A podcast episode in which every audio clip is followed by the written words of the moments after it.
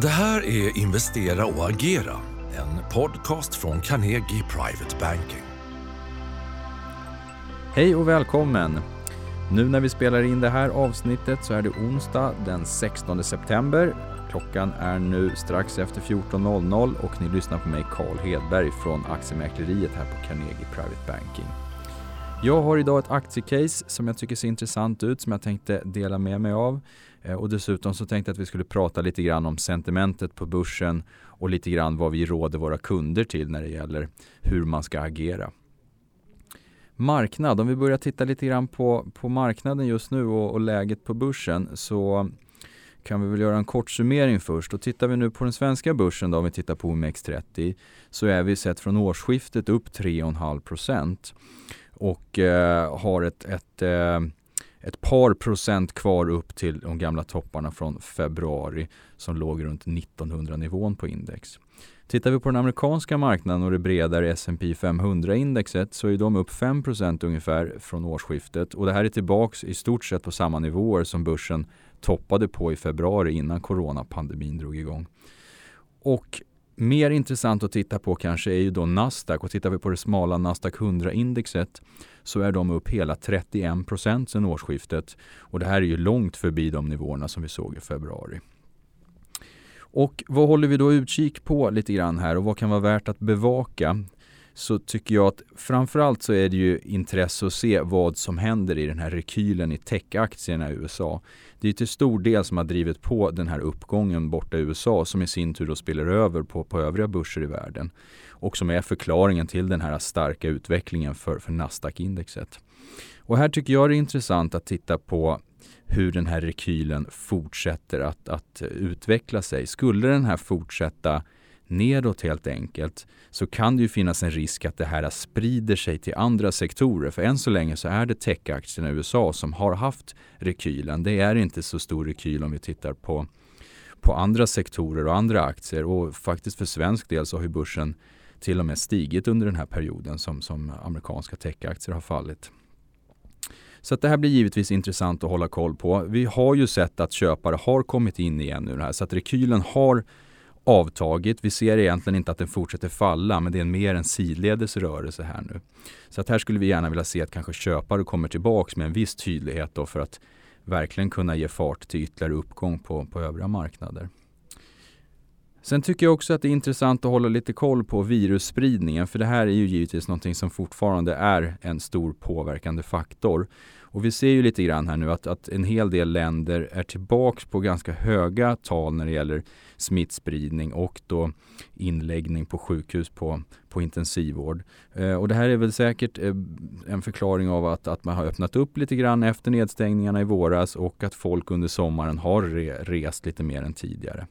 Så att eh, risken med det här, ja men det är ju om den här smittspridningen fortsätter att öka helt enkelt så att det börjar finnas en risk för att man ska behöva stänga ner på nytt. Det är ju det som är det stora hotet mot aktiemarknaden. Eh, och tredje saken som jag tycker är värt att hålla lite koll på det är ju utvecklingen eh, i, i nyhetsflödet kring vaccin. Då. Vi såg ju här senast bland annat att AstraZeneca var ute och tvungen att, att pausa sin, sitt vaccinprogram. Sen har man startat igång det här igen. Eh, men det sånt här är ju givetvis jätteviktigt i nyhetsflödet att hålla koll på. För skulle det komma positiva nyheter i det här så är det ju helt klart ytterligare bränsle för vidare uppgång på börsen. Och eh, givetvis då försämringar i det här skulle ju kunna vara negativt. Men, men eh, i det rådande läget så verkar marknaden to, ta beskedet kring att va, AstraZeneca fick pausa det här tillfället med, med hyfsat stort ro faktiskt. Så hur ska man då agera? Om vi delar upp det lite grann här då, i, i olika tidsperspektiv så tycker jag att i det korta perspektivet för svensk del så tycker jag faktiskt att man kan öka aktievikten här nu. Vi har brutit igenom motståndsnivåer. För svensk del så är det ju den här 1800 nivån på indexet som har varit lite svår att ta sig igenom. Men nu har vi här senaste veckan faktiskt gjort ett, ett, eh, ett genombrott av det här och det tror jag kommer få följden att fler investerare kommer öka aktievikten och därmed kommer vi se högre aktiekurser. Så kort sikt eh, öka aktievikten. På lite medellång sikt, ja men då får vi väl se om vi får, får den här äh, fortsatta uppgången mot de gamla topparna från februari. Det är ett, eh, ett antal procent ytterligare uppåt tills vi når det. Men skulle vi nå det här, äh, vilket vi tror faktiskt är, är det mer troliga scenariot just nu, så tycker jag att man kortsiktigt ska börja minska lite grann igen, öka andelen kassa och då vara beredd att köpa på eventuella rekyler. För jag tror inte att börsen kommer fortsätta rakt igenom den nivån i så fall. Utan öka kassan och vara beredd att köpa på, på tillfälliga svackor då helt enkelt. Och slutligen då lång sikt, vad gör man där? Ja men det tycker jag faktiskt att man ska ta eh, att öka på sin aktievikt och lämpligast är väl det också att göra då i form av de rekylerna som, som sannolikt kommer ske. Eh, vi har ju det amerikanska valet som eh, är ett par månader bort och osäkerhet kring det tror jag säkert kommer ge tillfällen att, att kortsiktigt komma in på marknaden när fokus blir mer på negativa faktorer och att osäkerheten lite grann tar överhanden. Eh, men vi har ju fortfarande då ett stöd av låga räntor som sannolikt kommer vara kvar väldigt länge. Vi har en enormt stor likviditet som man har tillfört marknaden. Så att det är väl det här som är de två riktigt stora faktorerna som kommer ge stöd till aktievärderingar över tid. Då.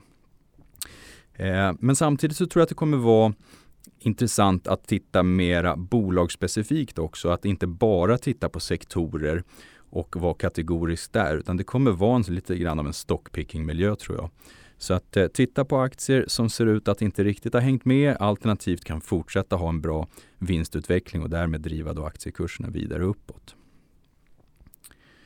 Och sektorer som, som nu senaste tiden eh, kan vara intressanta att hålla koll på, antingen för att de har gått bra eller för att de har eh, släpat efter men kanske visar tecken på att vakna till liv så tycker jag att man kan ha lite, lite koll på faktiskt dels då fastighetssektorn som har haft en fantastiskt stark utveckling senaste två veckorna här. Eh, vi har inte riktigt sett samma mönster på europeiska fastighetsaktier så det här är väl frågan om det kommer innebära någon kort liten rekyl i det här men sen borde det kunna fortsätta med, med mer potential på uppsidan. Vi har även sett att byggbolagen har vaknat till lite grann, inte tillbaks på samma nivåer som vi hade här i februari innan corona. Så att här borde det kunna finnas potential också. Eh, vi har ju haft en teknisk analys på det här som indikerar att, att köpare kommer in i de här aktierna och indikerar ytterligare uppgång. Och då slutligen också bank har ju varit en sån här sektor som har varit, varit eh, lite, lite försiktig och inte riktigt tänkt med i den här uppgången. Nu har vi en stark bankdag idag här eh, drivet av, av mycket kostnadsbesparingsfokus från Handelsbankens sida. Så att börjar det röra sig i sådana här sektorer som inte riktigt har hängt med så kan det faktiskt ta, ta lite fart och det såg vi som sagt senaste veckorna här i fastighetssektorn. Tittar vi på ett specifikt aktiecase som jag kan tycka är intressant så tänkte jag eh, dela med mig av Arjo som en intressant aktie att titta på och investera i. Och det här är ju avknoppningen från Getinge. Det är ju sjukvårdssängar och patientförflyttningsutrustning som är de stora eh, produkterna man säljer här. Och det som är intressant med det här är att det finns ju två stora drivkrafter som vi tror kommer driva försäljningen här i, kommande år. Och det, det ena är ju, det är ju demografin helt enkelt. Vi blir ju fler och fler och vi blir äldre och, och, och lever längre. Och därmed kommer behovet av sjukvård öka. Och sen det andra, ja, det är ju att det finns ju fler och fler marknader runt omkring i världen där man får det bättre ställt och därmed kräver en bättre sjukvård helt enkelt. Så där ökar efterfrågan också. Det vi gillar med bolaget det är ju att man har en ganska stor del återkommande intäkter. Det är mycket förbrukningsvaror i det här som man säljer. Eh, och dessutom så har man en, en uthyrningsverksamhet som i de här coronatiderna har gått väldigt starkt då när man har på kort tid behövt bygga ut sjukvårdskapaciteten runt omkring i världen. Det som vi tror kommer vara intressant för, för aktieinvesteraren här nu, ja men det är ju att vi sannolikt kommer få se ytterligare ett starkt kvartal för bolaget när de rapporterar sin kvartalsrapport här nu den 28 oktober. Vi tror framförallt att uthyrningsverksamheten har, har gått riktigt bra det här kvartalet. Sen följer man upp den här rapporten med en kapitalmarknadsdag den 2 november. Och här räknar vi med att man kommer vara ute med lite nya finansiella mål där man då talar om en, om en större tillväxt för kommande år. Man har ju nu levererat på de målen som man kom ut med i samband med att man knoppade av det här bolaget från Getinge. Så det här är två faktorer som vi tror kan vara lite trigger för aktien här under, under hösten helt enkelt. Sen är ju då värderingen någonting som tidigare kanske har varit det som har hållit emot en, e, ett köp av den här aktien.